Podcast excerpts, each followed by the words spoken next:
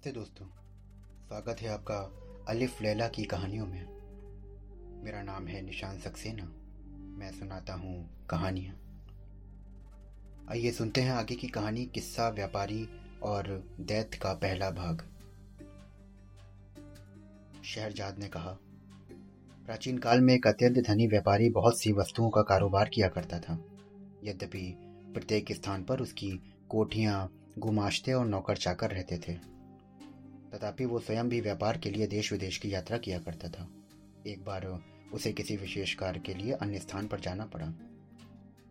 वो अकेला घोड़े पर बैठकर चल दिया और गंतव्य स्थान पर खाने पीने को कुछ नहीं मिलता था, इसलिए उसने खुर्जी में कुलचे और खजूर भर लिए। काम पूरा होने पर वो वापस लौटा। चौथे दिन सवेरे अपने मार्ग से कुछ दूर सघन वृक्षों के समीप एक निर्मल तड़ाग देखकर उसकी विश्राम करने की इच्छा हुई। वो घोड़े से उतरा और तालाब के किनारे बैठकर कुलचे और खजूर खाने लगा। जब पेट भर गया तो उसने साफ़ करने के लिए खजूरों की गुटलियाँ इधर उधर फेंक दी और आराम करने लगा। इतने में उसे एक महाभयंकर दैत्य अपनी और बड़ी सी तलवार खींचे आता दिखाई दिया। पास आकर दैत्य क्रोध से गरज कर बोला, इधर आ, तुझे मारूँगा। व्यापारी उसका भयानक रूप देखकर और गर्जन सुनकर कांपने लगा और बोला, स्वामी, मैंने क्या अपराध किया है कि आप मेरी हत्या कर रहे हैं? दैत ने कहा, तूने मेरे पुत्र की हत्या की है, मैं तेरी हत्या करूँगा। व्यापारी ने कहा, मैंने तो आपके पुत्र को देखा भी नहीं है तो मैं उसे कैसे मार सकता हूँ? दैत्य बोला, क्या तू अपना रास्ता छोड़कर इधर नहीं आया? क्या तूने अपनी झोली में निकाल कर खजूर नहीं खाए? और उनकी गुठलियाँ इधर उधर नहीं फेंकी। व्यापारी ने कहा, आपकी बातें ठीक हैं, मैंने ऐसा ही किया। दैत्य ने कहा, जब तू गुठलियाँ फेंक रहा था तो इतनी ज़ोर ज़ोर से फेंक रहा था कि गुठली मेरे बेटे की आँख में लगी और बेचारा उसी समय प्राणांत हो गया। अब मैं तुझे मारूँगा। व्यापारी बोला, स्वामी, मैंने आपके पुत्र को जानबूझकर तो नहीं मारा।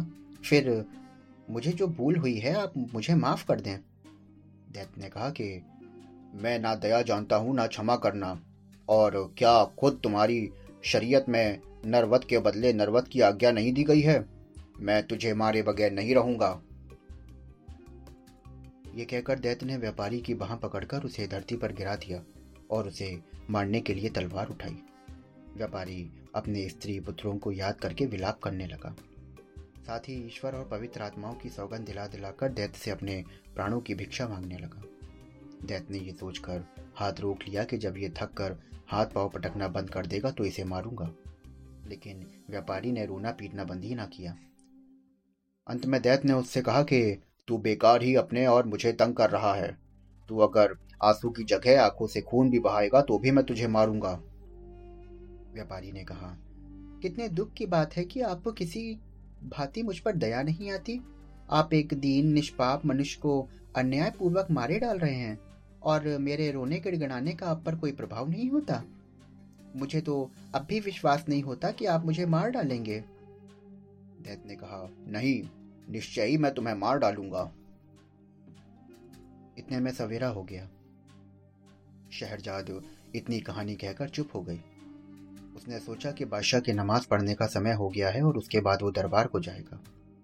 दुनियाजाद ने कहा कि, बहन, ये कितनी अच्छी कहानी थी।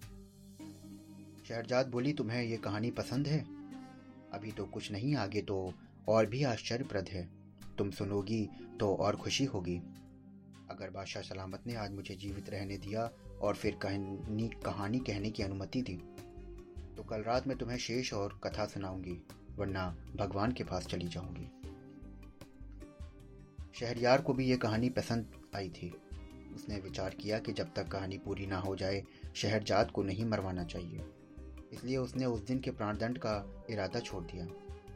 पलंग से उठकर वो नमाज़ पढ़ने लगा और फिर दरबार में जा बैठा। शोक कातर मंत्री भी उपस्थित था। वो अपनी बेटी का भाग्य सोचकर सारी रात न सोया था। वो प्रतीक्षा में था कि शाही हुक्म हो तो मैं अपनी बेटी को ले जाकर जल्लाद के सुपुर्द कर दूँ। किंतु उसे यह देखकर आश्चर्य हुआ कि बादशाह ने यह अत्याचारी आदेश नहीं दिया। शहरयार दिन भर राजकाज में व्यस्त रहा और रात को शहरजाद के साथ सो रहा था। एक घड़ी रात रहे, दुनिया जात फिर जागी और उसने बड़ी बहन से कहा कि यदि तुम सोई नहीं तो वो कहानी आगे कहो। शहरयार भी जाग गया और बोला कि ये ठीक कहती है। मैं भी व्यापारी और दैत्य की कहानी सुनना चाहता हूँ। तुम कहानी को आगे बढ़ाओ। शहरजाद ने फिर कहना शुरू किया। जब व्यापारी ने देखा कि दैत्य मुझे किसी प्रकार जीवित ना छोड़ेगा तो उसने कहा कि, स्वामी, यदि आप मुझे वध्य समझ ही लिया है तो किसी भांति मुझे प्राणदान देने को तैयार नहीं है तो इतना अवसर तो दे दीजिए कि मैं घर जाकर अपने स्त्री पुत्रों से विदा ले लूँ। अपनी संपत्ति अपने उत्तराधिकारियों में बांटाऊं ताकि मेरे पीछे उनमें संपत्ति को लेकर लड़ाई झगड़ा ना हो। मैं प्रतिज्ञा करता हूँ कि मैं ये सब करने के बाद इसी स्थान पर पहुँच जाऊँगा। उस समय आप जो ठीक समझे, मेरे साथ करें। दैत ने कहा, यदि मैं तुम्हें घर जाने दूँ और तुम वापस ना आओ तो फिर क्या होगा? व्यापारी बोला, फिर मैं जो कहता हूँ, उससे फिरता नहीं। फिर भी यदि आपको विश्वास ना हो तो उस भगवान की, जिसने पृथ्वी, आकाश आदि सब रचा है, सौगंध खाकर कहता हूँ कि इस घर से इस स्थान पर अवश्य वापस आऊँगा। दैत ने कहा कि तुम्हें कितना समय चाहिए? जी, मुझे केवल एक वर्ष की मोहलत दीजिए, जिससे मैं अपनी सारी जायदाद का प्रबंध करके आऊँ और मरते समय मुझे कोई चिंता ना रहे। मैं प्रतिज्ञा करता हूँ कि वर्षोपरांत मैं इसी स्थान पर आकर स्वयं को आपके सुपुर्द कर दूँगा। दैत ने कहा अच्छा मैं तुम्हें एक वर्ष के लिए जाने दूँगा। किंतु तुम ये प्रतिज्ञा ईश्वर की साक्षी देकर करो। व्यापारी ने ईश्वर की सौगंध खाकर प्रतिज्ञा दोहराई और दैत्य व्यापारियों को उसी तालाब पर छोड़कर अंतर ध्यान हो गया। व्यापारी अपने घोड़े पर सवार होकर घर की ओर चल दिया। रास्ते में व्यापारी की अजीब हालत रही। कभी तो वह इस बात से प्रसन्न होता कि वो अभी जीवित है और कभी एक वर्ष की निश्चित मृत्यु पर शोकातुर हो उठता था। जब वो घर पहुँचा तो उसकी पत्नी और बंधु बांधव उसे देख के प्रसन्न हुए। किंतु वो इन लोगों को देखकर रोने लगा। वे लोग उसके विलाप से समझे कि व्यापार में कोई भारी घाटा हुआ है या कोई और प्रिय वस्तु उसके हाथ से निकल गई है जिससे उसका धैर्य जाता रहा है। जब व्यापारी का चित्त संभला और उसके आँसू थमे तो उसने अपनी पत्नी से कहा, हम लोग तो तुम्हें देखे प्रसन्न हैं, पर तुम इस तरह क्यों रो धो रहे हो? व्यापारी बोला रो धू नहीं तो क्या करूँ? मेरी ज़िंदगी का एक ही वर्ष बाकी है। और फिर उसने सारा हाल बताया। दैत्य के सामने जो ईश्वर को साक्षी देकर उसने प्रतिज्ञा ली थी, उसके बारे में भी बताया। ये सारा हाल सुनकर वे सब भी रोने पीटने लगे। विशेषतः उसकी पत्नी सर पीटने और बाल नोचने लगी कि उसके लड़के बच्चे ऊँचे स्वर में विलाप करने लगे। वो दिन रोने पीटने में ही बीता। दूसरे दिन से व्यापारी ने अपना सांसारिक कार्य आरंभ कर दिया। उसने सबसे पहले अपने ऋणदाताओं का धन वापस किया। उसने अपने मित्रों को बहुमूल्य भेंटें दी, फकीरों साधियों को जी भरकर जान दिया और बहुत से दास दासियों को मुक्त कर दिया। उसके अपनी पत्नी को यथेष्ट धन दिया अव्यस्क बेटे बेटियों के लिए अभिभावक नियुक्त किए और संतानों में संपत्ति को बांट दिया इन सारे प्रबंधों को में एक वर्ष बीत गया और वो अपनी प्रतिज्ञा निभाने के लिए दुखी मन से चल दिया। अपने कफन दफन के खर्च के लिए उसने कुछ रुपया अपने साथ रख लिया। उसके चलते चलते सारे घर वाले उससे लिपट कर रोने लगे और कहने लगे कि हमें भी साथ ले चलो, ताकि हम भी तुम्हारे साथ प्राण दे दें। व्यापारी ने अपने चित्त को स्थिर किया और उन सबको धैर्य दिलाने के लिए कहने लगा, मैं भगवान की इच्छा के आगे सर झुका रहा हूँ। तुम लोग भी धैर्य रखो ये समझ लो कि एक दिन सभी की मृत्यु होनी है। मृत्यु से तो कोई भी नहीं बच सकता। इसलिए तुम लोग धैर्य पूर्वक अपना काम करो। और वो अपने सगे संबंधियों से विदा लेकर व्यापारी चल दिया।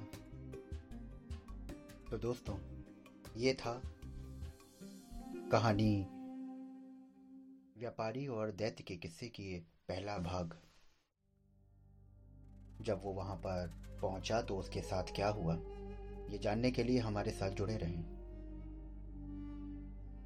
मैं जल्द ही इसका दूसरा भाग लेकर आपके सामने उपस्थित होऊँगा।